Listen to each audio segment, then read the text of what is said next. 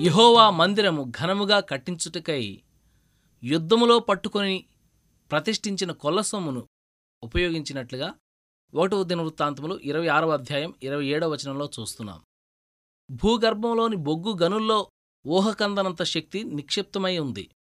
కొన్ని వేల సంవత్సరాల క్రితం గొప్ప అరణ్యాలు సమూలంగా దహనమైపోవడం వల్ల ఇవి ఏర్పడ్డాయి. అలాగే గతకాలంలో మనం అనుభవించిన ఆవేదన వల్ల సమకూరిన ఆత్మీయ శక్తి మన మనసు పొరల క్రింద దాక్కును ఉంది. ఈ శ్రమల పోరాటాల్లో మనకు దక్కిన కొల్లసొమ్ము ఒక దినాన బయటపడుతుంది.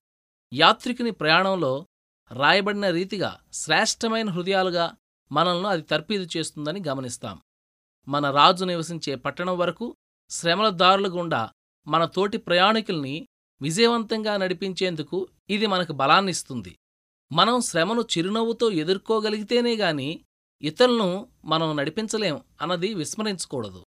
పౌలు జయగీతాలనే గాని శ్మశాన స్తబ్దతను వెంటబెట్టుకుని వెళ్ళేవాడు కాడు. శ్రమ ఎంత కఠినమైందైతే అంత ఉత్సాహంగా స్తుతిగానాలు చేస్తూ ఆనందించేవాడు.